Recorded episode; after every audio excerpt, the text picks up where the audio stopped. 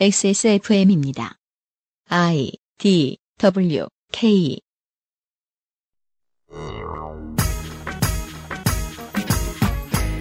정치에도 사회에도 크나큰 변화들이 눈에 띄는 요즘입니다만 어제와 오늘의 그것은 알기 싫다는 작고 또 작은 것들을 고민해보고 있었습니다. 어제 우리는 유년기를 지배했던 IMF의 시대상이 지금의 3, 40대 어른들을 어떻게 바꾸어 놓았는가를 얘기했는데요. 이에 따른 다음 질문은 이겁니다. 지금의 정치가들은 IMF 키즈보다 앞세대인데 그들은 우리를 이해하고 있을까? 이에 대한 답을 얻기 위해 지금의 성인들의 삶의 많은 부분을 책임져야 하는 정치가 한 사람에게 이것저것 캐 물어보기로 했습니다. 2018년 3월 첫 금요일에 그것은 알기 싫답니다.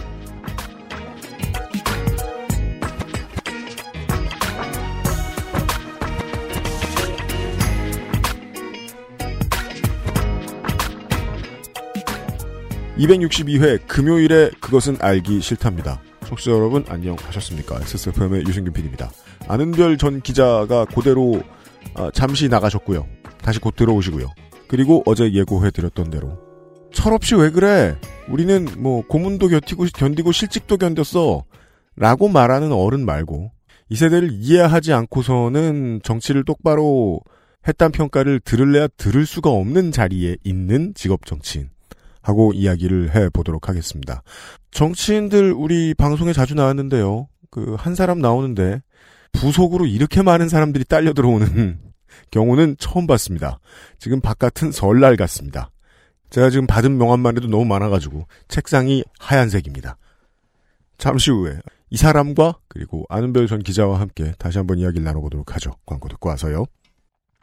그것은 알기 싫다는 나의 마지막 시도 퍼펙트25 전화 영어에서 도와주고 있습니다. XSFM입니다. 내 인생의 6개월이 그냥 날아가 버렸어. 한국인 가게에서 일했지. 퇴근하면 집에 그냥 있었지. 친구도 못 만들고. 워킹 홀리데이 진짜 별로야. Um, excuse me. Why don't you call Perfect 25? 뭐? Perfect 25. 그래서 뭔데 그게? Perfect 25 English phone call service. 이거 말하는 거야? 퍼펙트25.com? Oh, you got it right. 안 괜찮으시죠? 관절 건강에 도움을 줄 수도 있는 무르핀이라면 도움을 드릴 수 있어요. 관절 건강엔 무르핀이니까요. Bluetooth, headphone, speaker, Sony, Monster, Wireless. Join the freedom. Access Mall. JJL. Speaker. Charge 3. Bluetooth. Speaker. Go. Clarity. HDBT. Headphone. Headphone. Bluetooth. Sony Monster. JBL. Meet the speaker. Join the freedom. Access Mall. 이번 주 중에는 신간 IMF 키즈의 생애 작가 안은별 기자를 모시고요. 나아질 희망의 선이 매우 낮아진 사회. 모두의 천장이 되게 조그맣게 된 사회를 살아가면서 그 사회에 나도 모르게 적응된 우리 세대의 이야기를 나눠보고 있었습니다. 아는별 기자 계속 자리하고 계세요. 반갑습니다. 안녕하세요. 반갑습니다. 우리 생각이 좀 비슷합니다. 웰빙을 말할 때도 벌써 한 15년 지났습니다. 웰빙을 이야기할 때도 더 잘 될 것도 없는데 몸 걱정하자. 욜로를 이야기할 때도 더 잘 될 것도 없는데 인생을 즐기자. 소확행 얘기하죠, 요즘? 더 잘 될 것도 없는데 조용조용히 살자. 인생을 작게 살자. 이런 식입니다. 근거가 같죠. 이런 동일하고도 광범위한 코드는 결국 정치인이 그리고 행정가가 분석해야 합니다. 어제 방송 끄트머리에 말씀을 드린 대로 정치인들은 행정가는 이것을 어떻게 분석하고 있느냐를 직접 묻기 위해서 정치인 중에서 IMF 키즈의 삶을 당최 이해하지 못할 것 같은 어제 그리고 또 뭔 얘기 나왔죠? 곧 은퇴할 그리고 다음 세대에 나눠줄 권력이 많은 정치인을 불러다가 그가 생각하는 IMF 이후 세대의 삶에 대한 분석과 그에 따른 철학에 대한 잡담을 좀 나눠보도록 하겠습니다. 저희가 이번에 모신 분은 서울특별시의 박원순 시장입니다. 청취자 여러분들을 뵙기 위해서 XSFM 스튜디오에 나와 있습니다. 반갑습니다. 네, 반갑습니다. 근데 앞에 소개가 정말 나를 지칭한 겁니까? 같이 천천히 이제 분석을 해보시죠. 지금부터. 네. 뭘 저항하고 싶으시다는 느낌은 제가 팍 받고 네. 있는데. 네. 네. 맞아요. 네. 안부 잠깐만 여쭤보죠. 그렇게 예능하시면 홍보실에서 잔소리 안 하십니까? 예능 뭘, 뭘 했다고 그렇게 네? 그 올림픽과 뭐 미투 운동과 되게 중요한 그 키워드들이 되게 많이 지금 범람하고 있는 시즌에 시장님 이름이 검색어 1위 하기 쉽지 않았거든요. 예, 어. 그 10위권에 두 개가 있었어요. 박원순, 박원순, 김은국. 아, 예. 그 나스에 어쩌다가 한번 나온 거 가지고. 그렇죠. 네. 예, 저 예능 참 독특하다라는 평가를 많이 들었었는데. 예. 제가 이제 미디어 홍보실에 있었으면 아주 애간장을 태웠을 것 같아요. 아, 시장님 저 개그는 하면서. 그 사실은 뭐 내가 하면 다 쓸는 게 그죠. 근데 그래도 네. 예능 감각이 상당히 사실 있는 편인데 그러실 줄 알았어요. 그동안 정말 이명박 박근혜 정부하에서 나는 어디 제대로 된 프로그램 나와본 적이 없어. 예능을 하고 싶었는데. 맞아요. 네. 왜냐하면 내가 옛날에 SBS였나 네. 힐링 캠프에 네. 나오기로 이 녹화 예약까지 다 돼 있는데 네. 어느 날 그냥 이게 아, 그렇죠. 취소가 된 거예요. 음. 그렇죠. 그 이후에 어디 뭐 좋은 일로 내가 방송에 나가 본 적이 없어요. 네. 그런데 어쩌다가 음. 한번 나간 걸 갖고 뭐 한번 섭외 되기만 해봐라. 나가서 코드를 보여주겠다. 라는 생각을 하셨다. 근데 네. 뭐 막상 나가니까 잘 되지 않았죠. 솔직히 해주셔서 감사합니다. 작가를 2미터 앞에 두고요. 독후감을 좀 들려주십시오. 어, 제가 이번에 설 연휴 때 네. 사실 어, 우리 아는별 씨가 쓴 IMF 퀴즈를 봤어요. 그 책을 내가 또 집에 찾아보니까 어디 딴 데 있어 갖고 못 네. 가져왔는데 정말 줄거가면서 봤어요. 그리고 참 감동이더라고요. 왜냐하면 사실 뭐 우리는 이미 IMF가 다 끝나고 지나간 그런 과거의 이 사건으로 치부하고 있었는데 정말 그 IMF가 얼마나 우리 아이들에게 깊은 상처와 영향을 끼쳤는지 네. 생생하게 들을 수 있어서 새로웠고 그리고 얼마나 아, 우리가 좀 더 큰 책임을 져야 되는지 생각하는 아주 좋은 계기였어요. town hall 미팅이나 공청회에서 이렇게 자세한 유권자, 시민의 삶의 이야기를 접할 수는 없지 않습니까? 그렇죠. 왜냐하면 물론 현장을 많이 나가보긴 하지만 네. 건성으로 그칠 가능성이 많죠. 그 시간도 뭐 한 예를 들어서 한두 시간 이상의 공청회나 세미나를 할 수가 없죠.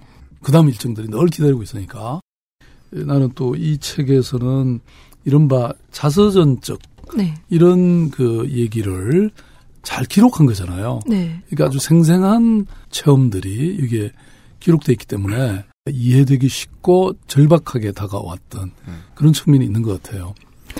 근데 지금 말씀드리면서 정말 너무 일단 읽어주셔서 너무 감사하고 그 새로웠다는 얘기가 저는 좀 재밌는 것 같아요. 그러니까 확실히 어떤 또 제 또래 분의 어떤 반응을 보면은 어 재밌는데 어다 정말. 너무 나랑 가까운 얘기라서 나도 이렇게 살았거든. 어 네.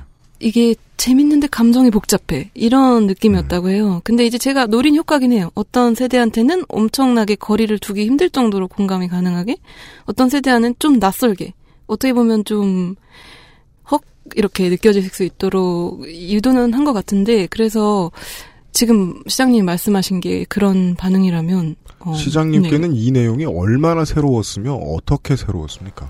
근데 이제 사실은 이 보니까 네. 여기 등장하는 주인공들의 나이가 네. 대체로 내 아들, 딸 정도가 돼요. 그러니까 부모님들이 나하고 거의 생년 그 월일이 비슷해요. 네. 그러니까 사실은 나는 또 내 친구들이나 내 주변 사람들이 또 IMF 때문에 네. 슬픔과 고통의 경험을 했잖아요. 네. 그리고 그 아버지 어머니들의 경험이 또 아이들에게 그대로 영향을 미쳤고 네. 그래서 이게 뭐 사실 보면 아이들의 얘기지만 부모의 어떤 경험이나 이 세대의 어떤 내용들이 다 또 투영돼 있는 거잖아요. 다른 게 아니다. 음. 사실은 같은 내용이다. 음. 그 부모님으로부터 받은 영향들이 이분들의 어떤 행동과 생각을 지배하고 있고 그분들의 생각과 행동이 또 아이들에게 어쨌든 어떤 직접적인 간접적인 영향을 다 미친 거잖아요. 네. 그래서 그걸 나는 이렇게 이중으로 느끼고 추경험을 할 수 있었죠. 오늘은 그래서 세대 얘기를 좀 많이 할 수밖에 없을 음. 것입니다. 네. 네. 2010년대 지금의 한국의 행정가와 정치가들은요. 386 아닌 반공보수예요. 세대가 40대 위입니다. 후보의 숫자를 봐도 50대가 압도적으로 많고요. 그 마인드로 젊은 시절을 뚫고 지나왔던 세대가 이러한 생각을 하고 산 IMF 키즈의 삶과 복지를 책임져야 되는 거죠. 그게 이제 딜레마가 있을 수 있다는 얘기를 어제 시간에 드렸는데 본인도 87 체제를 만들어내기 위해 일구어내기 위해 고생한 주인공 세대시잖아요. 지금 가장 활발히 살고 있는 30대 시민들의 마음을 본인이 얼마나 이해한다고 생각하시게 됐나요? 한 번쯤 돌아보실 만했을 거예요, 이 책을 읽고. 어, 그러니까. 네. 그래서 아무튼 아까 왜 우리는 네네. 잊어버린 듯한 네. 그 체험들이 아직도 생생하게 이 아이들의 삶에 다 그대로 문신처럼 남아있구나, 이런 생각을 이제 하게 된 건데요. 네. 그렇기 때문에 정치나 행정이라는 것은 늘 현장에서 그리고 그 시대를 살아가는 사람들의 마음과 생각들을 읽어낼 수 있어야 된다는 특별한 예민함과 감수성을 가지고 그래야 된다 나는 이렇게 늘 생각해요. 근데 이제 물론 그게 사람마다 다 다르겠지만 예를 들어서 나 같은 경우는 이제 시민운동을 오래 했잖아요. 네. 그 시민운동은 늘 시민의 생각을 읽어내는 게 음흠. 중요하니까 그래야 그 사회를 분석하는 힘이나 네. 또는 그 분석된 것을 기초로 해서 뭔가 대안을 내놓아야 되니까. 그러니까 늘 현실과 그리고 또 미래를 읽어낼 수 있는 네. 그런 것들이 이제 필요하죠. 그래서 그렇다고 내가 뭐 지금 30대 이런 고민들을 다 이해할 수 없기 때문에 그걸 이해하기 위해서 노력을 많이 하죠. 그래서 내가 뭐 최근에 30대 중에서 이렇게 떠는 아이들 한번 이렇게 덕질들을 잘해 가지고 네. 나름 뜬 아이들로 쭉 한 10명 정도 만난 적이 있어요. 그 저 래퍼 지코. 누구더라? 어, 지코. 지코. 도 만나고 지코. 뭐 이렇게 이제 네. 하면서 네. 같은 래퍼죠. 네. UMC. 저보다 예. 20년쯤 후배일 겁니다. 네. 어, 그렇게나 돼요? 그렇게 안 돼 보이는데. 네, 그, 그래서 아무튼 그런 예. 노력도 하고 예. 그다음에 이런 책도 마찬가지고 음. 어, 그러면서 어, 노력을 하는 거죠. 음. 예. 저 여기서 조금 네. 시장님께 딴지를 걸어도 될까요? 예, 예. 그러십시오. 네. 그 아까 이제 책 감상 말씀하셨을 때도 그렇고 지금도 그렇고 네. 우리 아이들이라는 표현을 쓰셨잖아요. 아이들. 네. 이것을 조금 문제 삼아 보고 싶다는 생각이 왜냐면 들었어요. 그 아이들은 주로 부모들이거든요, 지금. 그렇죠. 부모가 됐거나 아니면은 나는 왜 부모가 되지 않았을까를 이제 반추하는 네. 뭐 그런 단계인데 음. 그러니까 이제 한창 한국 경제가 고도 성장하고 이제 음. 청년기일 때 80년대 말부터 뭐 90년대 초에 열심히 그 시장님이나 시장님 후배 세대들이 이렇게 막 키워가고 있을 때 그 나이, 그 음. 어른의 나이인 음, 음. 사람들이거든요, 사실. 근데 사실 이 책의 문제의식 중에 하나도 어떤 우리는 왜 어른이 되지 못할까 혹은 음. 그 어른이라는 게 그럼 대체 뭘까 이런 어떤 질문들이었거든요. 근데 네. 마침 이 아이들이란 표현 쓰셨잖아요. 그러니까 네. 이게 혹시 관련이 있지 않나라는 음. 대박 비난의 대상이다. 네. 뭐 해명 한번 해주십시오. 그러니까 네. 아까도 얘기했지만 네. 아이들인 것은 사실이니까. 그, 그런데 이제 그때면 이미 네. 아이들은 아니죠, 사실. 네. 네. 내가 애칭으로 그렇게 얘기한 건데. 아, 네. 네. 너무 심각하게 생각을 네, 네, 했는데. 네. 그 인간적으로 느끼신 철학에 대해서 오늘 좀 많이 듣고 싶다는 겁니다. 예. 정치인은 행정가는 아니 서울특별시장인데 당연히 시민들의 삶을 가까이 듣기 위해서 어마어마한 노력을 해야 되겠지요. 다만 그 노력을 얼마나 했든 간에 자기가 서 있던 위치에서 걸어가는 거리만큼만 다가갈 수 있는 겁니다. 내가 처음에 너무 멀리 있었으면 1km, 2km 다가갔어도 여전히 98km 멀 수 있거든요. 인간 박원순은 경기고 서울대를 나왔습니다. 사시도 붙고요. 시민운동도 쉴 새 없이 하고요. 지금도 과로의 아이콘입니다. 쉬지 않는 행정가에게 내 휴식 시간의 질을 높여달라고 부탁하긴 쉽지 않거든요. 뭐 여러 가지 경우가 있을 수 있겠죠. 예. 그러니까 예를 들어서 자기가 그러니까 놀아봐야 그렇죠. 또 다른 사람에게도 잘 놀 수 있는 기회를 줄 수 있다. 네. 뭐 이런 것도 있을 수 있고 또 그렇지만 그 이 시민들을 잘 놀게 만들기 위해서 또 열심히 노력해서 뭔가 그런 반응을 하실 줄 알았어요. 네. 것도 있을 수 있고. 네. 그건 여러 가지 유형이 있으니까 우리가 네. 인생을 음. 너무 하나로 규정하면 안 된다고 생각해요. 다양성이 있기 때문에. 네. 에, 근데 나도 요새 놀라고 여러 가지 노력은 하고 있어요. 그러게 뭐, 아까 밖에서 그랬더니 반차도 쓰신다고.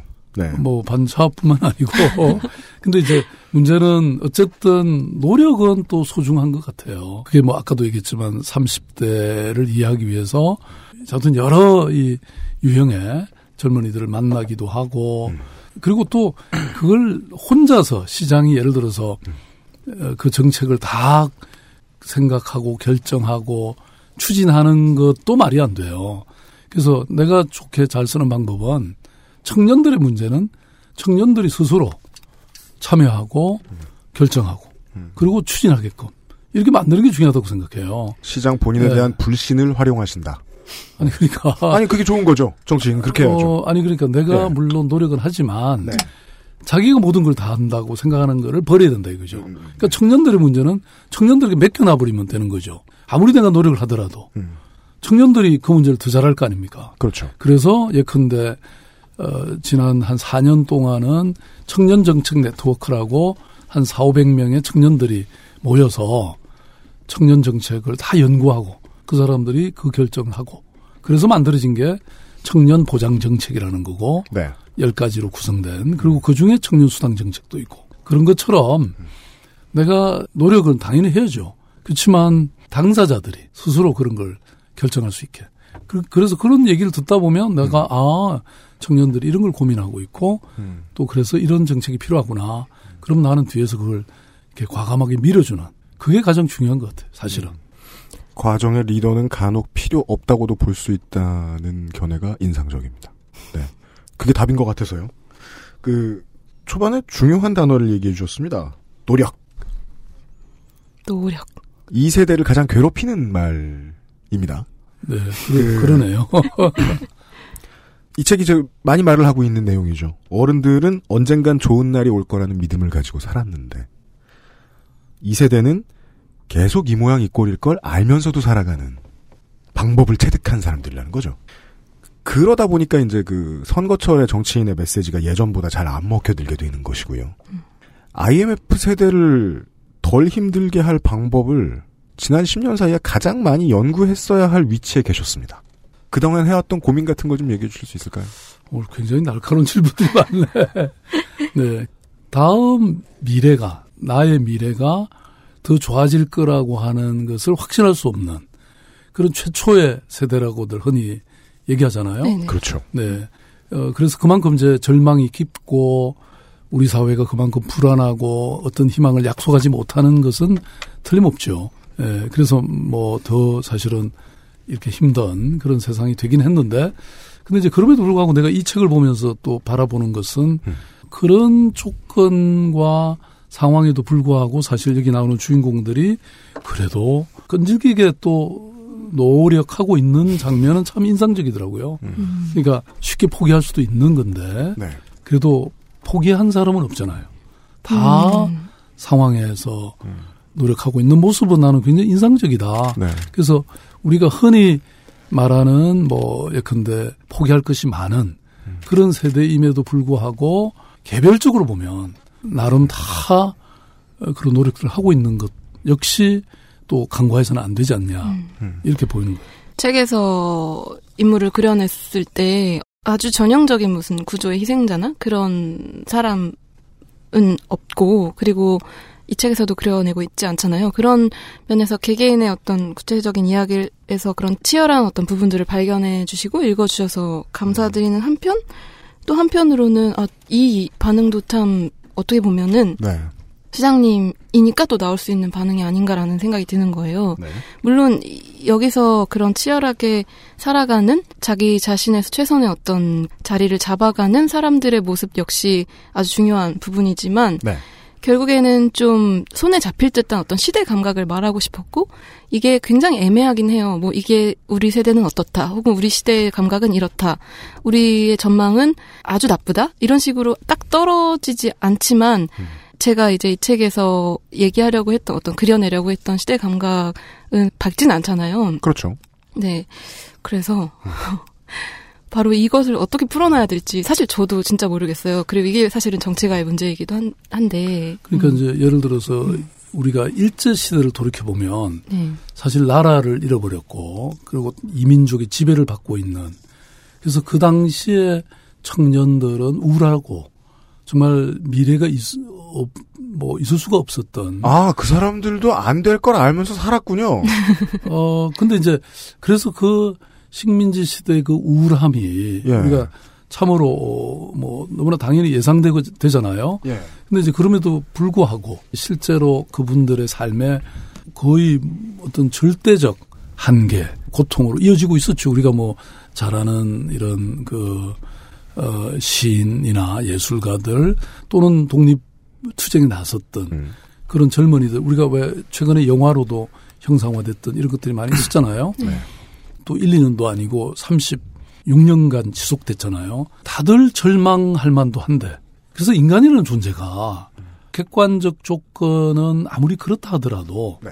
또 그것을 극복하고 뭔가 이렇게 바꾸려고 하는 시도를 하는 그런 존재가 아닌가 음. 이런 생각도 들고 음. 다만 이제 당시에 예컨대 독립운동의 어떤 전선에서 특히 그걸 지도하고 있는 그런 입장에서 보면 참으로 힘들었을 것 같아요. 왜냐하면 음. 그 조건을 바꾸기는 어렵고 그렇다고 그 희망의 끈을 놓지 않도록 음. 만드는 것 그게 참 또 중요한 일이잖아요. 네. 그러니까 이제 나 같은 사람이 네. 느끼는 거는 IMF 키즈들이 갖고 있는 객관적 조건 그것은 사회 경제적인 정치적인 조건도 있고 또 동시에 그 부모 세대들이 가지는 그런 여러 세대적 한계나 이게 다 지금 영향을 미치고 있잖아요. 그 부모의 생각과 생활 태도와 물리적 어떤 뭐 부의 조건 이런 것들이 다 영향을 미치고 있는데 그거를 우리가 새로운 체제로 바꿔내거나 그런 조건을 뭔가 좋게 만들어내는 이제 이런 노력들이 우리의 역할이다. 저는 그런 생각을 하게 됐죠. 이 책에서 이제 다루는 30대, 지금 30대 중반에 어떤 생애 기획을 뭐 계속 하고 있거나 아니면 멈춰 있는 사람들이 청년이라는 이름으로 사실은 청년은 어, 역사 속 어느 시대에나 존재했고 그 청년들이 처한 상황은 서로 다르지만 지금 말씀하신 것처럼 과거에도 앞날을 희망할 수 없었던 어떤 폐허 속에서 뭔가를 쌓아 올리는 청년은 언제나 있었고 라는 얘기도 공감하면서 결국에는 지금 저희 이 세대들이 처한 어떤 역 조건을 좀 역사적으로 직시하는 노력이 필요하다라는 생각이 들었어요. 이야기를 네. 들으면서 책에서는 어떻게 보면 너무 당연해서 명시하진 않았지만 사실은 바로 우리가 97년 체제, 뭐 IMF 체제라고 불렀을 때 네. 바로 그것이 의미하는 어떤 구조 변동은 신자유주의적인 어, 구조 변동이잖아요. 그러니까 노동이 쓰고 버릴 수 있는 걸로 취급이 되고 사회 경제적인 양극화는 점점 심화되고 삶의 질은 저하되는데 뭐 수명은 많아져서 사회적인 우울이 우리 삶을 지배하게 되는 그런 상황인 거잖아요.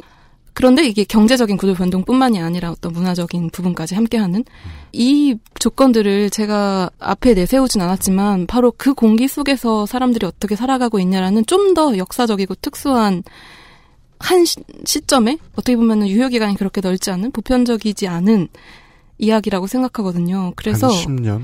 그렇죠.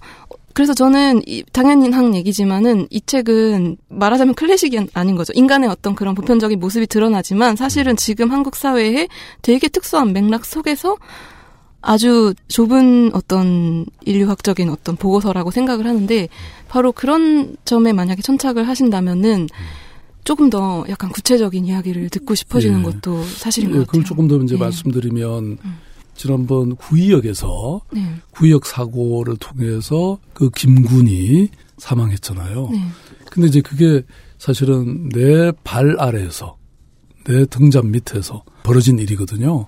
그때 보니까 그 김군 사건, 그 구의역 사건이라는 것이 상징하는 게 굉장히 크더라고요. 그게 방금 얘기했던 신자유주의의 흐름 속에서 만들어진 사건이에요. 왜냐하면 그동안에 이제 IMF를 겪으면서 구조조정이라든지 휴- 경영 효율화라든지 이런 이름으로 굉장히 사람의 안전조차도 외주화했거든요. 그러면서 비용을 이제 줄이는 김군이 맞아야 했던 그 운명이라는 게 몇 푼의 경영 효율화를 위한 비용 때문에 방치된 것이죠. 예. 그렇게 보면 사실 IMF를 극복하는 과정 속에서 우리가 정작 중요한 사람의 가치나 안전이라는 가치보다는 경영의 효율화, 비용의 감축이라고 하는 이런 걸로 계속 우리 사회를 내몰아 갔던 거고 그 과정 속에서 지금 IMF 키즈들의 부모들이 다 직장을 잃는다거나 그런 또 뭐 어느 부모님도 보면 왜 결국은 뭐 이렇게 인력 시장으로 내몰리잖아요. 네. 이렇게 되면서 또 아이들이 굉장히 어려운 상황에 처하게 되고 이런 게 사실은 어떤 사회 구조적인 흐름 속에 있었던 거죠. 그래서 정치인이나 이런 행정가가 해야 될 일은 바로 지금까지 IMF 이후에 심지어는 민주정부라고 하는 곳에서 이루어졌던 네. 이 개혁이라는 게 결국은 자본주의와 신자유주의를 강화시키고 그 대신 사람들을 벼랑으로 내몰았던 그런 흐름이었잖아요. 그래서 이게 우리가 가치가 무엇인가를 다시 한번 생각하게 되는 좋은 기회였던 거고요. 그런 측면에서 내가 서울시장으로서 했던 것은 지난 고도성장 시기의 여러 후유증이라든지 신자유주의 그 흐름을 단절시키고 사람이 중심인 안전이 사람의 목숨이 생명이 더 중요한 흐름으로 이렇게 전환시키는 일이었죠. 그래서 비정규직의 정규직화라든지 노동 존중 도시라든지 노동 이사제라든지 생활 임금제라든지 찾아가는 동주민센터라든지 공유 도시라든지 복지의 강화. 이거 시장 취임한 이후에 한 4조였던 게 한 10조로 늘어났거든요. 그러니까 말하자면 이런 게 이제 큰 철학적 전환이 있기 때문에 예, 나타난 결과물이죠. 음. 결국은 그것이 누군가의 언덕이 돼주는 것들이니까 아무튼 이제 이런 것들이 철학의 배경을 갖고 쭉 진행돼 왔던 정책들이고요. 그게 이제 이번 문재인 정부가 들어서면서 서울시에서 검증된 이런 정책들이 중앙정부에서 많이 갖다 썼죠. 되는 음, 예. 이런 과정을 밟아왔습니다. 그래서 음. 저는 크게 보면 이제 이런 과정들이지만 근데 또 세세히 보면 예. 또 아직도 부족한 것들이 굉장히 많거든요. 그래서 그게 이제 저는 어 이런 우리 IMF 세대의 경험들을 굉장히 치밀하게 어 때로는 통계로도 우리가 볼 수 있는 네. 대목이 있고 그다음에 이런 자전적 경험담을 통해서 우리가 발견하는 것도 있잖아요. 네. 저는 이 여기 이제 나타나는 우리 청년들의 삶을 사실 그게 한 개인이 겪은 것이긴 하지만 그래서 아까 특수적인 경험이라고 하지만 동시에 보편적인 것도 있어요. 그래서 거기에서 우리가 발굴할 수 있는 정책적 함의는 무엇인지 이런 것들을 끊임없이 찾아내야죠. 잘하고 계십니다. 그런 자랑을 자연스럽게 꺼내시라고 이 시간이 마련된 겁니다. 자랑. 물론 뭐 자랑 서울시와 제가 이제 주고받는 게 있죠. 예, 저는 행정가의 철학에 대해 따질 게 있다. 음. 예, 그럼 네. 어 그럼 시장님은 자랑할 게 많은데 주고받았는데요. 그 제가 막 던진 질문이었는데 저는 근사치의 답을 들었다고 아까 저 안일배 기자님은 살짝 반문을 하셨습니다만 저는 어느 정도 만족을 했습니다. 그 세대는요, 우리 이제 증조 할아버지 할머니 세대는 국권을 잃어버려서 많은 것들을 잃었는데 IMF를 직접 겪은 집안의 자식들은 자본 권력을 획득할 권리를 잃어버리고 컸거든요. 예. 거기서 오는 실망감이 체화된 결과는 어떨까라고 시장님 말씀하셨던 상상해 보니까 비슷했을 것 같습니다. 예. 그리고 지금 우리 세대는 이제 물가로 인한 새로운 신분제를 겪고 있고요. 예. 그 고민의 지점은 비유가 달랐을 뿐, 시대상 달랐을 뿐, 다르지 않다고 느껴집니다. 예. 잠시 광고를 듣고 와서요. 예. 나머지 얘기를 더 나눠보죠. 그것은 알기 싫다는 관절 건강에 도움을 줄 수도 있는 바이로메드 무르핀에서 도와주고 있습니다. XSFM입니다. 국민체조 시작! 하나, 둘, 셋, 넷, 다섯, 여섯, 일곱, 여덟, 발목 운동! 하나, 둘, 안 괜찮으시죠? 관절 건강에 도움을 줄 수도 있는 무르핀이라면 그 노래와 춤 끝까지 할 수 있게 도움을 드릴 수 있어요. 관절 건강엔 무르핀이니까요.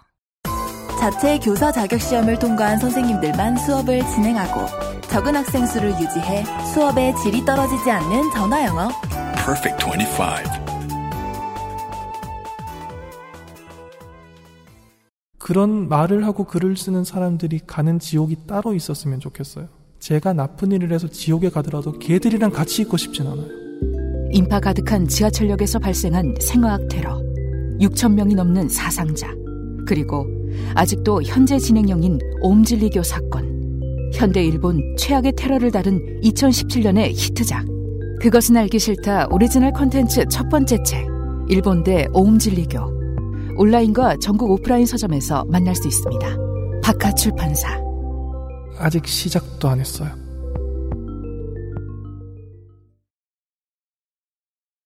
자꾸만 한 번 더 관련된 질문을 드리고 싶어지네요. 아주 쉬운 해답을 지금 시장님이 잠깐 내주셨었거든요. 시장까지 올라오려면 수십 년이 걸립니다. 솔직히. 그러니까 내 경험에 쌓여 있는 것 말고 직접 앞으로 겪어야 될 사람들에게 행정 권력 일부를 내어주는 방식. 그러니까 물론 그걸 이루는 게 너무 어려워서 다른 지자체들이 못 하고 있거나 국가가 아직 그런 뭐 문제를 받아들이는 게 미흡하거나 그런 거지. 실현만 되면 음, 가장 쉽고 간단한 답이 되네요. 오늘은 서울시장이 나오셨으니까 서울시의 얘기를 해봐야죠. 그냥 제 개인적인 지금 떠오른 경험입니다. 어, 은평구 주민들이 아, 심하게는 혐오 시설이라고까지 부르고 있는 은평구에 있는 서울시 청년 허브가 있습니다. 어, 시민들에게 혐오 시설이 됐다는 건 그게 이제 땅값 형성을 방해한다는 얘기고요. 음. 집값 형성을 방해한다는 얘기고요. 저처럼 집 없는 사람들은 그런 걸 결코 미워하지 않습니다. 이제 일이 있어서 가끔 들어가 보면 제가 처음 대학 들어가던 시절 90년대 대학교의 학생회관처럼 생겼습니다. 아무도 신경 안 쓸 때 그렇게 되거든요. 기름이랑 석탄이랑 페인트만 주고 나머지는 알아서 하세요라고 했을 때. 근데 그런 시설이 시에서 만들어준 게 잘 되는 꼴을 못 봤습니다. 저는 원래는. 지난 정부가 만들었던 미창과부에서 만들었던 곳들이 지금 거의 다 폐쇄돼 가고 있지 않습니까?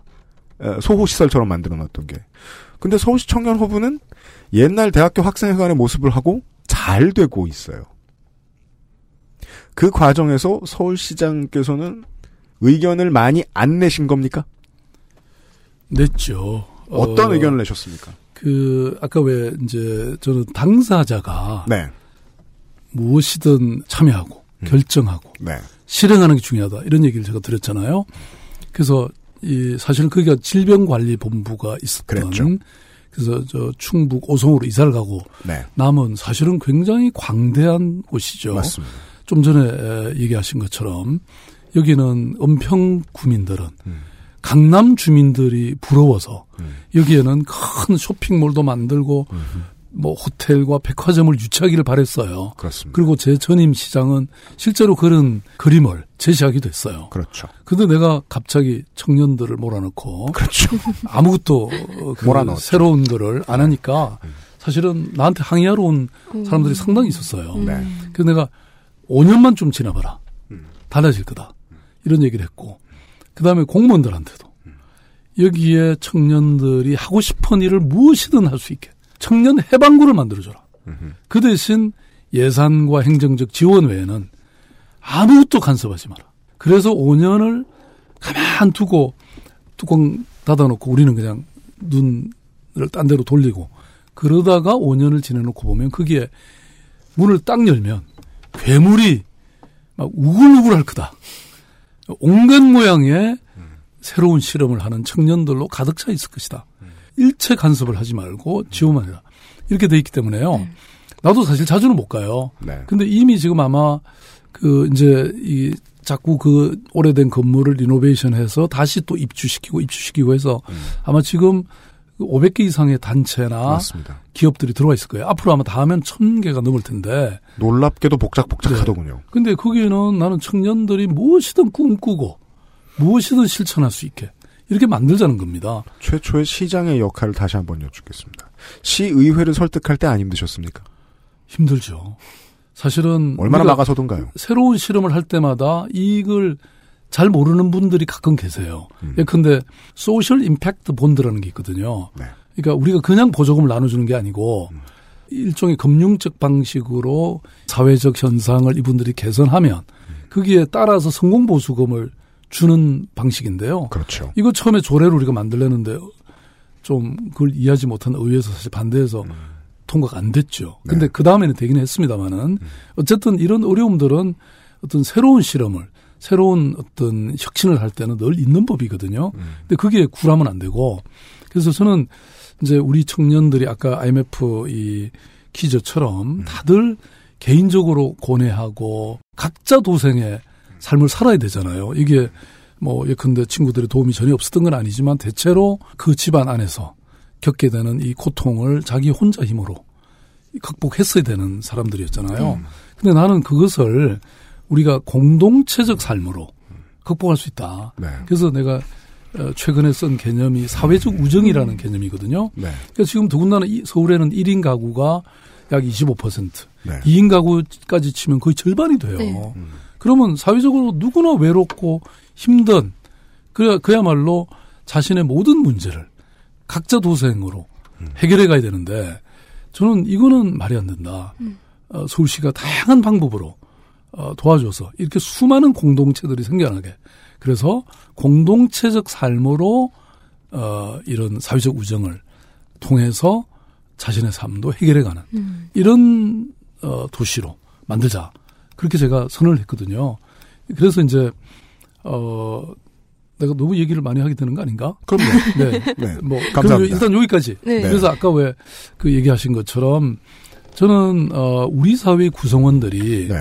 사실은 누가 여기에 뭐 아주 메시아가 나타나 가지고 뭔 문제를 해결해 주는 그런 영웅의 시대는 지나갔다고 봐요. 네, 그렇죠. 어 그래서 오히려 그 세대 또는 그 지역의 주민들 또는 세대의 사람들이 스스로 함께 모여서 네. 함께 고민하고 함께 해결책을 만들고 어, 어떤 대안을 제시하면 그거를 행정은 지원해주는 네. 그런 방법이 가장 훌륭한 것이다. 네. 그래서 어, 제가 민주주의 서울이라고 하는 것을 지금 새로 만들었는데 온라인에 그러니까 그게 Decide 마드리드를 배운 겁니다. 그러니까 말하자면 주민들이 일정하게 결의해서 정책을 결정하면 무조건 실행해 주는 거예요. 네, 그래서 서울시가 지금 이미 Decide 서울 그러니까 민주주의 서울이라고 하는 플랫폼을 만들었어요. 그래서 일정한 주제에 관해서 서로 토론해서 어 뭔가 이렇게 하자라고 하면 음. 우리는 그것을 지원해 주는 음. 이런 어떤 새로운 사회 구성을 우리가 지금 시작했죠. 네. 어, 아는별 기자님 이거 어떻게 보십니까? 아, 저는 이제 그, 네. 이제, 이 세대가 두 가지의 보호막 아닌 보호막 때문에 갇혀 있는데, 하나는 어, 불평등한 출발선, 네. 불안한 출발선, 또 하나는 유리천장인데 음. 어, 행정가로서 서울시장에게 바랄 수 있는 건 유리천장 타파는 아닙니다. 왜냐하면 거기에 서 있는 적은 거대 자본과 사모펀드이기 때문에. 음. 그렇다면 평등한 출발선이 그 고뇌 시작점이 돼야 되는 건 맞는데 그런 의미에서는 저는 시장님의 고민에 동의할 수밖에 없거든요. 네. 저도 그 고민은 동의를 하고 여쭤보고 싶었던 것도 사실은 그 사회적 우정이라는 테마가 무엇이느냐, 무엇이냐라는 점이었던 것 같아요. 네.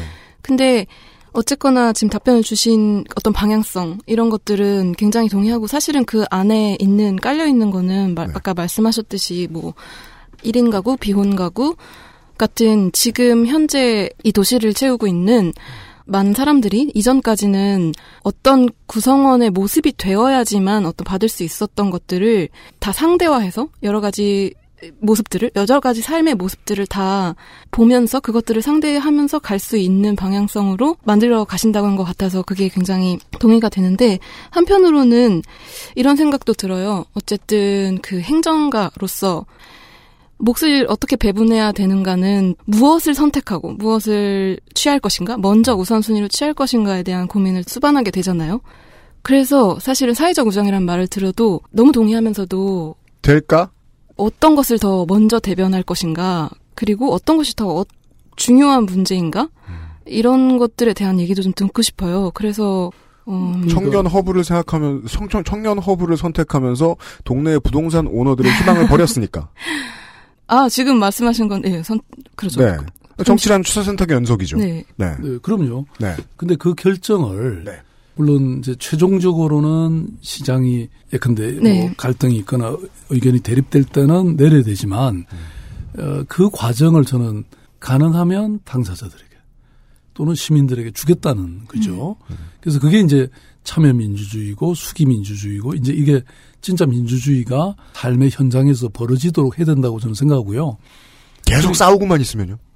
어, 그건 또 여러 가지 그 싸움을 오히려 공개적으로 하게 만드는 거죠. 음. 그래서 무엇이 쟁점인지를 드러나게 하면 그리고 그 토론의 모든 과정이 예컨대 온라인을 통해서 공개되면 오히려 답이 저는 또 나온다고 저는 생각하고요. 우리는 서울시 같은 경우는 지금 갈등 조정관이라는 제도를 도입해서 서울시장 직속으로 갈등이 예정되거나 현재화돼 있는 것들은 대부분 그 기회를 그치게 합니다. 그러면 이제 갈등 조정관이 현장에 나가서 양쪽의 얘기들을 충분히 서로 나누게 하고 처음에는 뭐 자리에 앉으려고 하지도 않죠. 그렇죠. 그렇지만 결과적으로는 이제 앉게 되는 것이고요. 근데 어쨌든 이제 그래도 어떤 정치 지도자로서 네. 또는 행정의 책임자로서 저는 굉장히 예민한 이 촉수를 뻗어서 네. 이렇게 끊임없이 그 현장의 목소리들을 들어야 된다고 저는 생각하는데요. 왜냐하면 그런 것도 모르면 해결의 방법도 안 네네. 나오는 거니까. 그래서 저는 이 IMF 퀴즈도 사실은 그런 걸 통해서 IMF가 아직도 끝나지 않았다. 네. 라고 하는 생각을 하게 된 거고요. 음, 네. 또 하나 제가 작년 추석 때 또 저는 요런 이제 휴가 때 네. 책을 집중적으로 읽는 가장 중요한 시간이더라고요. 네. 82년생 김지영. 네. 그 아, 네. 책을 네네네. 내가 읽으면서 그때도 정말 눈물을 가릴 수 없을 네네네. 정도로 감동으로 읽었는데요. 근데 그 82년생 김지영 씨가 여기 우리 저이 IMF 퀴즈에 나오는 김마리 씨, 김남희 씨, 뭐 대부분 82년생, 뭐 네, 맞습니다. 85년생 뭐 이런 사람들이잖아요. 그런데 그때 제가 그걸 딱 읽으면서 결론이 보육이구나. 아이들 우리가 책임져 주는 게 정말 중요하구나. 그런 생각을 해서 그 이후부터 지금 우리가 작년 그러니까 9월이니까 지금 몇 달 지났나요? 그 기간 동안 우리가 진짜 열심히 준비해 왔어요. 그래서 만들어낸 정책이 두 가지인데, 그러니까 이 세대들이 겪는 가장 큰 두 가지 문제는 하나는 주거 문제고, 또 하나 문제는 보육이더라고요. 저출산 대책이라고 하는 이름은 그 이름부터가 잘못된 거잖아요. 오히려 정말 마음껏 사랑하고 청년들이 그런 사회를 만들어주면 저절로 그거는 결과적으로 해결되는 문제잖아요. 그래서 두 가지 주거 문제를 서울시에서 지금 결혼하는 어, 세대가 한 5만 쌍이 돼요. 연간. 그런데 그 중에서 자기 집이 있거나 아니면 집을 살 만한 소득을 얻거나 부모의 소득이 그 정도 되는 사람을 빼고 나니까 한 17,000 쌍이 되는 것 같아요. 그래서 1년에 17,000쌍에게 주택을 공급하겠다. 그 다음에 또 하나는 보육의 경우에 우리가 정말 부모, 그 어머니가 일찍 퇴근해가지고 아이를 볼 수 있게 하면 최고죠. 근데 우리 사회가 이게 하루치면 해결이 안 되겠더라고. 그거는 서울시장 권한도 아니고. 네. 그래서 우리가 생각한 것은 어, 내가 저녁에 좀 늦게 갈 경우에 예. 아이를 책임져 줄 수 있고 내가 토요일 갑자기 출근해야 될 때 해줄 수 있는 일종의 보육의 돌봄의 이 생태계를 만들자. 그래서 5년 동안에 이걸 계속 늘려가서 동네마다 내가 전화하면 곧바로 공동의 보육 장소에서 아이들을 맡아줄 수 있는 9시가 됐든 10시가 됐든 그래서 한 만 명까지 보육 도우미들을 보육 반장들을 만들어내자. 요게 그 두 개의 핵심인데 요게 한 지금 며칠 전에 발표했던 우리의 정책이죠. 네. 근데 이야기를 들으면서 그래도 네. 한 가지는 제가 꼭 말씀을 드리고 싶은 네. 게 생겨서 음. 너무 좋은 방향성이라고 생각하지만 동시에 저의 어떤 문제 의식은 아직까지도 많은 것들이 정말 가족 어떤 정상 가족 중심적이다라는 생각을 좀 하게 됐어요. 정상 가족이란 단어도 이제 버리죠. 네. 결혼해서 애 있는 가족. 네. 네. 그렇죠. 음. 제가 책에서도 언젠가 정상가족은 따옴표 속에서만 의미를 가질 수 있다, 있게 될 것이다라고 썼는데, 그렇죠. 말하자면 그런 차원인데, 그러니까 예를 들어서 제가 생각했던 건 이거는 이제 어떤 정답으로서가 아니라 뭐 82년생 김지영의 독자로서 혹은 김남희 씨, 김마리 씨의 이야기를 체록하면서 제가 생각했던 건 그 여성의 삶이 오히려 굉장히 사회적 성원으로 덜 인정받고 있다라는 느낌이었거든요. 예를 들어서 가족 문제, 뭐 가족, 보육, 저출산 같은 대할 때도 사실은 그 성인 여성들의 기혼 여성 혹은 미혼 여성 혹은 아직 선택하지 않은 여성들의 어 입장이 그다지 많이 고려되고 있지 않다는 생각은 좀 들어요. 오늘 이제 정말 이런 기회도 없잖아요. 제가 이제 시장님이랑 대화를 할 수 있는 기회도 거의 없을 텐데. 아니 앞으로 많이 하면 되죠. 아 오랜만에 한국에 왔으니까. 네. 그래도 이제 기회를 삼아서 얘기를 드리고 네. 싶었던 건 아마 그런 여러 가지 여러 가지 아까 이제 우리가 사회우적 우정 얘기할 때도 여러 가지 네. 삶의 양태를 시야에 넣고 하시겠다고 말씀하신 음. 것처럼 그 중심이 되는 어떤 것에 설정이 될 때 배제가 되는 것들도 함께 음, 음, 음. 좀 넣고 네, 보셨으면 좋겠다는 생각이 들었어요. 우리 아는별 네. 씨 얘기를 들으면서 참 훌륭하다 이런 생각을 해요. 왜냐하면 우리가 안 그래도 그 고민을 했거든. 네네. 네. 왜냐하면 지금 뭐 이른바 비혼 가족도 있고 또 프랑스의 이런 정책이나 이런 것들의 내용도 비혼을 전제로 한 네. 것이거든요. 네. 만약에 내가 처음부터 그런 정책을 발표하면 아마 나에 대한 공격이 굉장히 심해질 거다. 자, 중요한 포인트가 네. 나왔습니다. 정치인이 네. 걱정해야 하는 부분. 맞아요. 그래서 네. 나도 이게 이제 정치인으로서는 이 정책을 어떻게 어떤 단계나 수순으로 가져가서 그 목표를 달성할 거냐. 이런 게 중요하거든요. 네. 근데 사실 뭐 결혼을 안 하고 얼마든지 동거할 수 있고 네. 그렇게 해서 또 어, 이렇게 뭐 출산할 수도 있고 또 그런 경우에도 보육 서비스는 제공이 돼야 되는 거잖아요. 네. 당연히 포함이 돼야 되는 건데 네. 처음부터 사실 그걸 전제로 하면 아마도 어, 안 그래도 나를 공격하는 사람들이 많거든. 네. 그래서 그런 걸 우려는 했어요. 음. 여론과 실효의 밸런스. 네. 근데 네. 이제 어쨌든 그 우려를 우리가 안 그래도 토론을 했는데 네. 그걸 딱 지적하니까 내가 뜨끔했지. 네. 알겠습니다. 네. 어, 저는 지금 진행하는 저는 계속해서 아, 인간으로서 이 박원순 서울시장의 어, 늙음, 성공, 일 많이 함 이런 문제에 대한 걱정을 지속하고 있습니다. 어, 작가 대 작가로서 얘기를 한번 해봅시다. 일제부터 오늘날에 이르기까지 우리나라에서 행해진 고문과 사회통제의 역사를 정리한 아, 야만 시대의 기록을 쓴 저자 박원순 작가가 나와주셨습니다. 예. 어 근데 내가 이 책을 보면서 아는별 씨, 음. 어, 이 책을 보면서 야이 30 지금 이제 뭐 나이를 밝힐 필요는 없지만 네. 그 말하자면 일종의 IMF 세대잖아요. 네. 그렇죠. 근데 그 세대로서 이렇게 사회과학적 용어와 또 이런 사회적 아주 예민한 그 여러 문제들을 잘 이렇게 분석하고 정리하고 이렇게 표현할 수 있다는 것에 대해서 어, 굉장히 놀랐어요.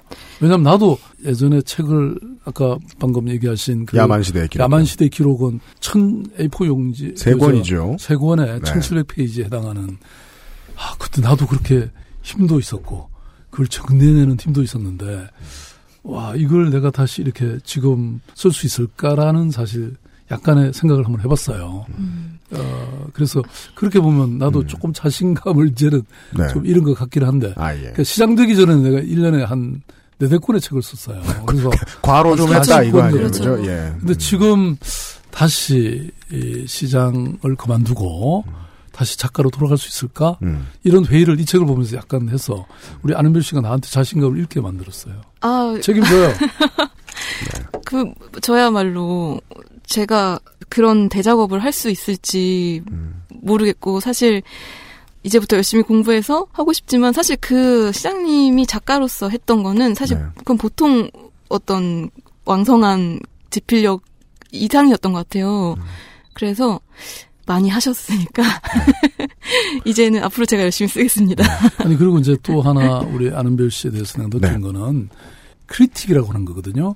근데 우리가 이제 보통 우리나라 대한민국의 교육이라는 게 에, 토론식보다는 그래서 논쟁을 통해서 뭔가 진리에 도달, 도달하도록 가르치기보다는 사실 거의 선생님이 일방적으로 다 그냥 강의하시고 우리는 듣고 그 외우고 이러는 교육이 많았잖아요. 네. 근데 사실 한 사회가 나는 이게 민주주의가 성장하고 진리가 지배하는 그런 사회가 되려면 왕성한 토론, 특히 이견을 네. 제시할 수 있는 그런 네. 힘이 힘이 있어야 된다고 생각하거든요. 그래서 음. 뭐 예컨대 캐나다 같은데 미디어 literacy라 그래갖고 네. 이 언론을 굉장히 비판적으로 볼 수 있게 하는 교육들이 많거든요. 네. 우리는 그게 너무 부족한 거예요. 그래서 어 이게 이제 민주 교육 센터 같은 것도 우리가 만들고 또 아까 왜 은평구의 주민들이 네.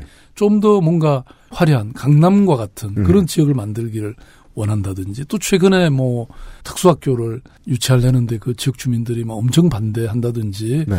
그래서 이런 어떤 민주 시민으로서의 그 교양과 수준과 이런 걸 이제 우리가 만들어 내기에는 아직도 가야 될 길이 멀거든요. 그래서 나는 아는별 씨가 도대체 어떻게 어떤 과정을 통해서 이렇게 우리 유임 씨도 마찬가지고요. 이런 어떤 어, 시대와 사회에 대한 이런 비판적 시각을 가질 수 있는가 이게 사실 궁금했어요. 내가. 저는 덕담을 주고받는데 분량을 내드리는 걸 원하지 않습니다. 줄이고요. 네. 오늘은 철학 대 철학, 세대 대 세대의 이야기에 제가 계속 집중하는 중입니다. 네, 알겠습니다. 그, 예, 이거는 이제 아는별 작가님한테 질문을 드려야 돼요. 네, 네. 우리 세대가 응애 응애 할 때 경험했던. 네. 그래서 전 늘 그렇게 얘기합니다. 난 최루탄 냄새밖에 못 맡아봤다. 변호인이나 1987 같은 영화들이 보여주는 시대상의 키워드가 야만입니다. 네. 그래서 이제 시장님의 책에 대해서 이야기를 했습니다. 그리고 정의라는 개념이 매우 중요하죠. 전두환도 정의 좋아했고 정의라는 살을 차지하기 위해서 독재 세력과 시민 세력이 다툼을 했습니다. 그랬던 시대에 대한 얘기들이 요즘 막 영화에도 나오죠. 네. 근데 IMF 키즈한테는요. 음. 정의는 예전처럼 만능의 열쇠가 아닌 거죠. 음. 정의를 대체한 우리 마음속의 갈증의 대상으로 남은 게 무엇인가? 이 책을 쓰시면서 생각해 보신 게 있습니까?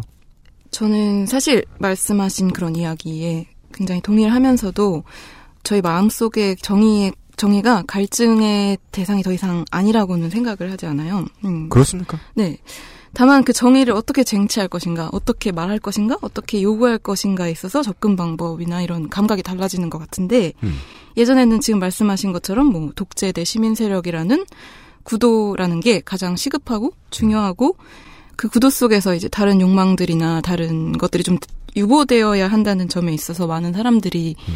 동의할 수 있었다면 그렇기 때문에 어떻게 보면은 소위 말하는 정치적인 힘이 더 강하게 낼 수 있었다면 지금은 이제 그런 구도에 많은 사람들이 경험적으로 냉소를 하거나 네. 혹은 좀 다른 얘기를 하는 세대라고 생각을 해요. 음.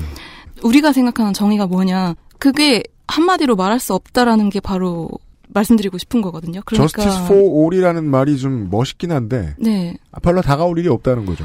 물론 항상 객관에 대한 지향은 중요하고 뭐가 정의인 것인가라는 도덕에 대한 어떤 기준을 세우려는 노력은 항상 중요하다고 생각해요. 하지만 그것만으로는 안 되고 좀 더 다양한 목소리들과 좀 더 다양한 입장들, 구체적인 입장들이 대변이 되어야 되는 것과 동시에 지금까지 우리가 시민사회 혹은 시민 세력이라고 불렀던 것들이 사실은 무언가를 배제하지 않았는가.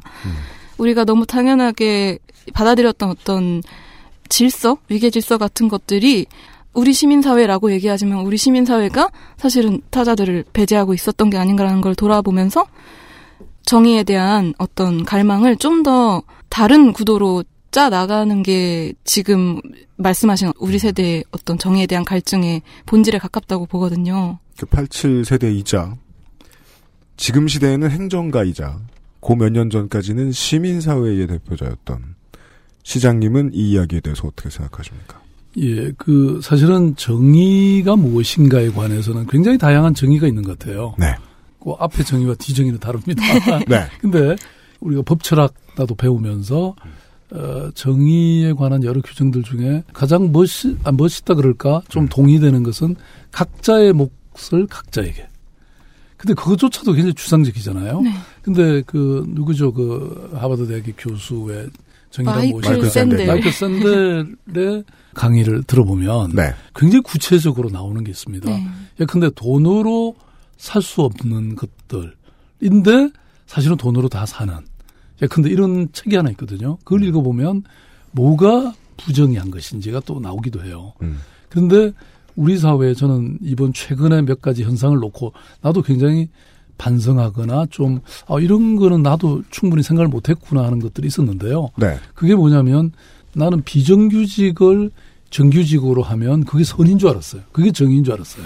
그쵸. 아, 그런데 그 노량진에서 왜 정규직이 되기 위해서 오랜 세월과 고통을 감내하고 있는 수험생들 입장에서 보면 비정규직으로 처음에 들어간 사람들은 그래도 상대적으로 네. 쉬운 과정을 거쳐서 됐는데 이 사람들을 갑자기 다 정규직으로 시켜버리면 처음부터 정규직을 꿈꾸고 있던 자기들에게는 불공정하다고 느끼는 거예요.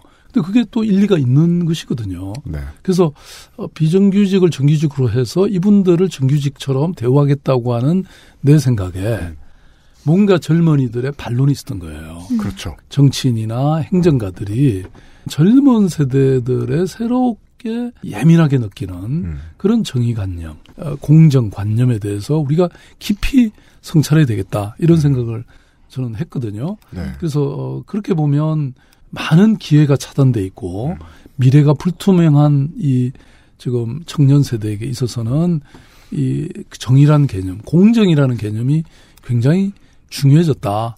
아, 뭐 이런 생각을 나는 한편으로 또 어, 네네. 어떤 성찰적으로 하게 되더라고요. 말씀하신 걸 또 뭐 조금만 부연하자면 그런 뭐가 선이고 뭐가 악이고 뭐가 좋고 뭐가 나쁘고에 대한 기존에 갖고 있던 선들을 좀 많이 흔들어 보는 작업들이 그렇죠. 많이 필요할 것 같다는 생각이 듭니다. 네. 자꾸 87세대로서라고 제가 이야기해서 강조를 드리는 이유가 그거였거든요. 예. 아니 근데 뒤에 세대가 네. 자꾸 나를 그렇게 그런 규정 속에 잡아넣지 말라니까.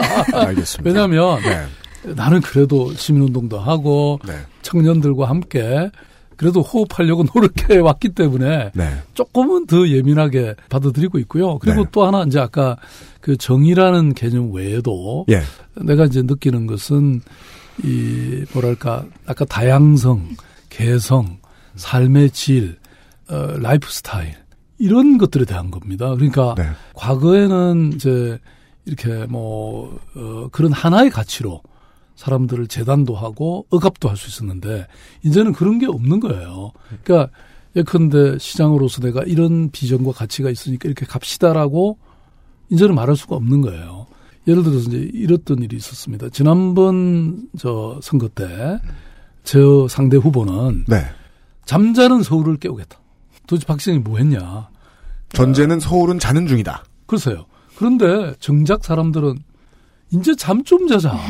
그러고 있는데 아니 잠자는 서울을 깨우겠다니까 아, 이분들이 그 철학적인 미스. 음. 아니 근데 예. 그 그래서 이렇게 우리가 이제 빅데이터를 돌려보면 네. 당시에 이 서울 시민들은 어떤 걸 원하냐? 네. 그 가장 많이 언급되는 단어들이 네. 뭐 예컨대 힐링, 도서관, 네. 공원, 음. 뭐 보육, 커피, 카페 음. 이런 것들이었단 말이에요. 그러니까 그만큼 시민들의 삶의 이 욕구가 다양해졌다는 거죠. 어떤 하나의 길이 있는 게 아니고 네. 이런 다양성을 추구하고 즐기고 그럴 수 있게. 음. 그래서 이제는 뭐 옛날처럼 옛날 아까 꼰대 같은 우리 네. 세대가 예를 들어서 뭐 아 왜 그렇게 노력하지 않냐. 네. 또는 왜 너는 돈을 모으지 않냐. 너는 왜 이런 성공의 길을 어, 두고 네. 그렇게 딴짓하냐. 음. 그런데 우리 청년들은 덕질을 하고 있잖아요. 그렇죠. 자기 좋아하는 거. 음. 그런데 그것들이 나는 얼마든지 또 하나의 새로운 성취와 어, 새로운 길이 직업이 될 수 있다고 믿거든요. 네. 그러니까 그게 그런 걸 이제 보장하는 것. 지금도 그렇고 앞으로도 점점 더 중요해지지 네. 않, 않겠는가. 네. 네. 요즘 뭐 신흥 부자는 다 성공한 덕후들이죠. 아 근데 죄송합니다 시장님 지금 아까부터 계속 빅데이터에 제가 지금 머리가 떠나질 않네. 삑. 네. 어, 라스를 나스라고 발음하시니까 제가 자꾸 87세대라고 하는 겁니다. 아, 예. 예. 아, 그거 좀 더 노력할게요. 예. 그 결국은 이제 어, 마지막 질문은 정치인으로서의 역설적으로 정치인으로서의 비전에 대한 질문을 드릴 수밖에 없겠습니다. 맨날 한다 한다 그러고 안 했는데 그래서 이번에도 안 하는 줄 알았는데 이번 정권은 정말 개헌을 할 것처럼 저는 되는 기분이 보입니다. 87세대와 이제 헌법상으로 안녕을 하는 거죠. 87 민주화 세대가 97 IMF 세대하고 같이 사는 지자체의 모습은 어때야 되겠습니까? 그 정치인한테는 당장 뭐 뭐, 물론 다른 이런저런 철학에 대해서 많이 말씀해 주셨는데 오늘 당장 잘 살게 해달라는 요구에 치입니다 계속 하루도 쉼 없이 그렇지만은 결국은 이 철학이 유권자한테는 표를 제일 행사하고 싶게 하는 무언가가 아니겠느냐라고 생각을 해서 여쭤봅니다. 예. 87세대와 97세대가 얽혀 사는 지금의 메트로는 어떤 모습이어야 되겠습니까? 그 이제 예를 들어서 저도 보면 지지 세력들이 확 세대별로 갈려요. 음. 제가 가장 많이 지지받는 세대가 3, 40대고 그다음에 그래서 이- 오늘 불려 나오셨습니다. 예, 그다음이 20대고 음. 그다음에 50대는 후반으로 가면 이제 반대가 많습니다. 음. 60대는 상당히 많고 음. 70대는 완전 반대예요. 그래서 이 세대 간에 우리가 지금 갈등과 격차가 있는 거예요. 그런데 저는 이제 우리가 과거보다는 현재를, 현재보다는 미래를 더 생각할 수밖에 없잖아요. 그는 저는 뭐 정치적으로 어느 세대의 지지를 받는다.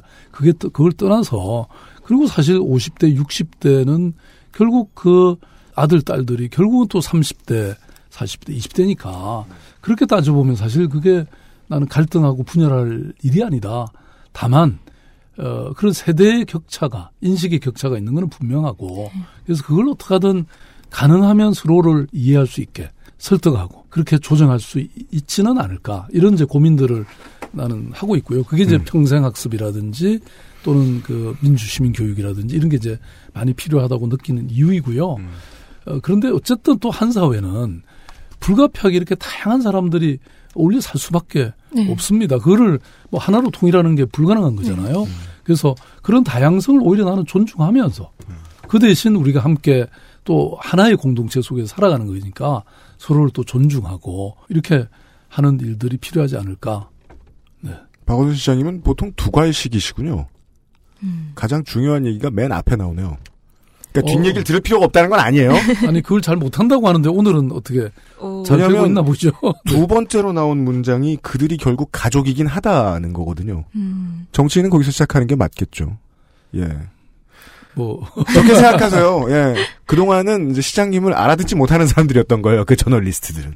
믿음을 이제- 가지고 막 던지세요. 이제 하나는 또 하나 이제 네. 고민은 아까 87년 세대 음.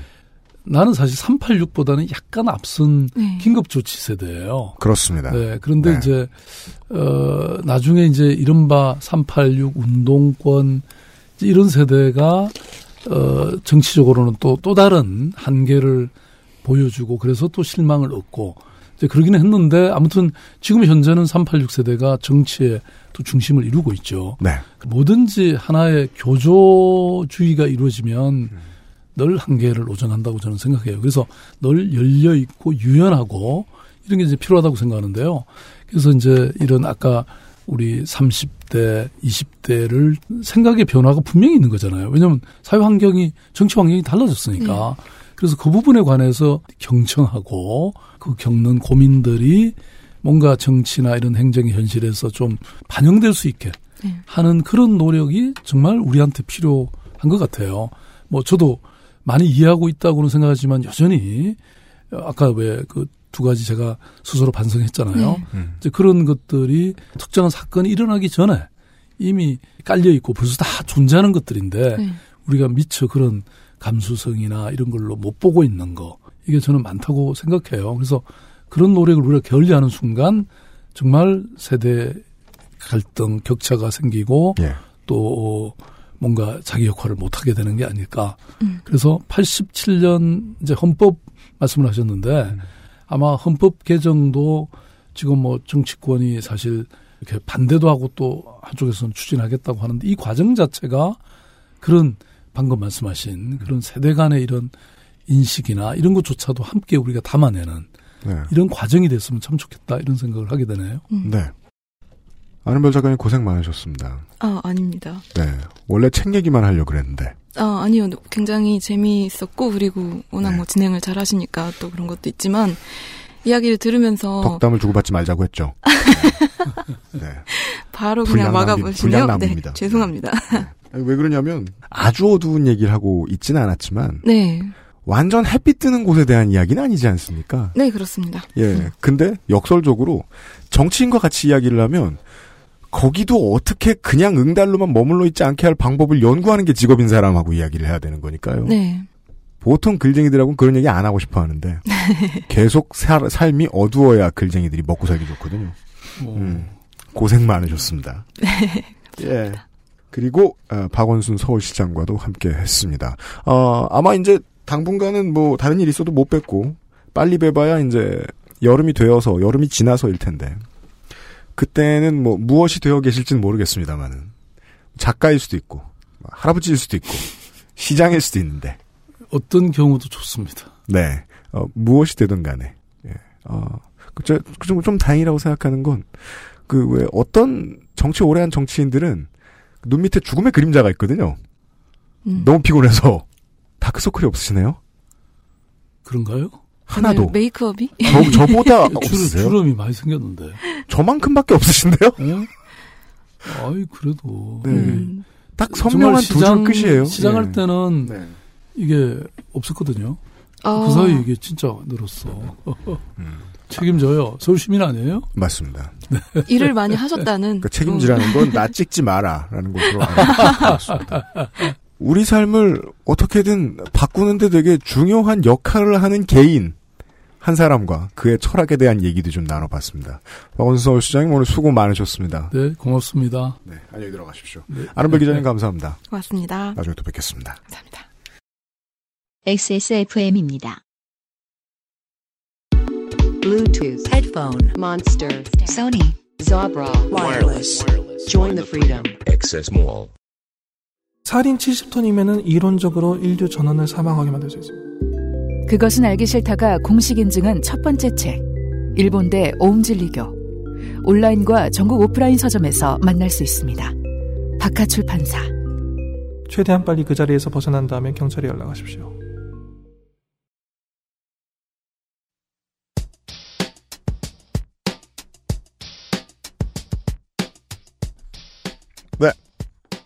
이번 주에 목금요일 그것은 알기 싫다는 지금 한밤중에 녹음을 했어요. 시간을 게스트분들 시간을 맞추다 보니까 지금 다 나가시고 나니까 제 눈앞에 지금 간선로도 통 비어 있고 창밖에 보이는 어, 저만 떨렁 남아 있어요. 속 편한 직업이 아닌 거는 알고 있었는데 어, 박원순 서울시장은 녹음이 끝나자마자 미세먼지 보고를 한참 동안 받으면서 나가네요. 들을 얘기가 저렇게 많은 직업은 저는 정말 딱질색입니다. 어릴 때부터 되게 많이 느꼈던 문제인데요. 고민을 되게 많이 해야 되고 시간도 별로 없는 직업일수록 철학이 확고한 사람이 해야 된다는 거 말이죠. 뭐 학생의 친구들이나 할 일 많은 선생님들을 볼 때마다 그런 생각했었거든요. 야, 철학의 부재는 큰 문제다. 물론 그런 제가 말씀드린 확고함에는 강인함만 있는 게 아니라 감수성도 있고 유연함도 있고 해야겠습니다. 많은 어, 현 서울시장뿐만 아니라 더 많은 정치인하고 행정가들이 자기가 갖고 있던 세대에 대한 고민을 논할 수 있는 자리들이 많이 만들어지길 바랍니다. 어, 그걸 청취자들이 확인할 수 있는 기회가 좀 많이 생겼으면 좋겠습니다. 우리 방송 아니더라도요. 서울시에서 주신 가이드라인에 따라서 어, 출연료를 대신하는 아이템도 지급하지 않았음을 알려드립니다. 유승균 PD였습니다. 내일 비만 이야기로 찾아뵙겠습니다.